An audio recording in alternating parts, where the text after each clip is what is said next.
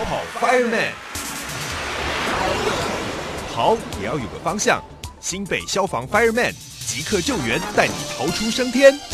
来到今天的跑跑 Fireman，今天节目当中呢，邀请到的是新北市消防局预防科的张雨涵。雨涵你好，嗯，你好，大家好。邀请到雨涵呢，要跟我们分享的是这个住宅用火灾警报器。很多人很常听到这个东西哦，但是不知道家里到底有没有装呢？抬头看看天花板哦，到底有没有装这个警报器哦？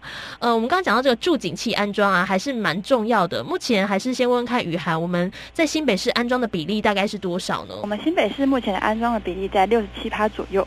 也就是说，新北应该安装的对象六十三万左右，大概装了四十三万。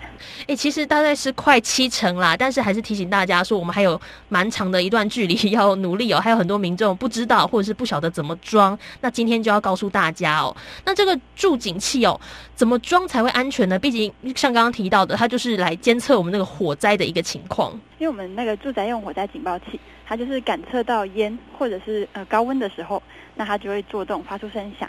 那安装的部分的话呢，嗯，我们是建议每个居室至少都要安装一颗。那因为嗯它的感应范围会有限制，所以嗯像是比较嗯多电器的房间或者是呃供睡眠用的房间，我们都会建议。去安装，嗯，是像刚刚提到说，不是说一个家哈就装一颗就好，是看你的房间的数量嘛，因为毕竟那个一个家的范围很大，大家可以去做一些调整。那大家就一定想问啊，那助警器那个卖场就有卖吗？还是说我要去哪里领呢？大家就想说，哎，我要去哪里找得到？哦？啊，呃，自行购买的话，像是网络商店或是大卖场、居家修缮卖场或消防器材公司，都可以做询问跟购买这样。嗯，对对，那如果是申请的话，其实我们新北市目前有补助，那到分队可以询问这样。哦，对对，哎，我还蛮好奇，像我自己一个人住啊，我每次想说那种警报器啊，或者是刚刚提到那种情况，就是我自己买到，我就很担心说，哎，那我我自己可以装吗？这是很容易可以装设的东西吗？嗯，是是，因为其实我们的住宅火灾警报器，它是吃电池的，它是独立式的，呃，不用做配线或者是呃相关的作业，那基本上就是嗯买到之后，那它产品会有那个说明书。那就是一说明书装上电池，那看是用双面胶或是用钉的挂的，然后把它安装在天花板或墙面上就可以了。哦，所以呃，就算是自己一个人住的人哦，哎，其实想要自己装设也还蛮方便的。啊，对对，哇，那刚刚提到说，其实我们还是关心，如果真的哎出现了火灾哦，出现这种状况的话，不只是警报器来帮助我们那个逃逃命哦，这个很黄金的时间，很多人也会想要再复习一下，那我们到底要怎么逃哦？好，针对呃针对逃生的部分。嘛，那我们的主要观念就是小火快逃，那浓烟关门。嗯，那对，如果说能逃的话，最主要当然就是往一楼外逃生。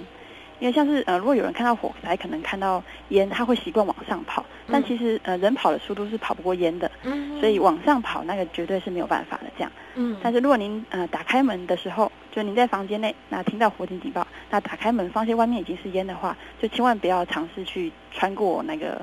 呃，烟层这样，对，那就记得就是关门。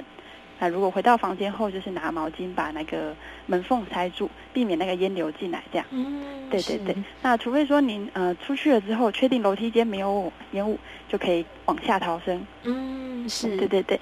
那再就是嗯，拨打一九求救，就是要跟一九的人员说你们待救人员在哪个位置，让我们消防人员可以更快的找到你们。这样，嗯，对对。那接下来就是提醒几个。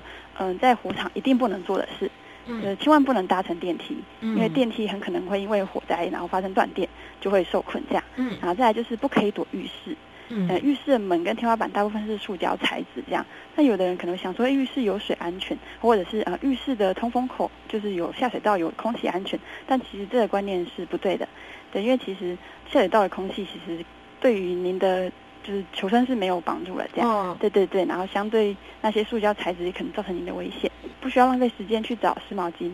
然后也不要拿塑料袋套头，这样。嗯，对对对，那就是以上的千万不要做的事情，提醒大家。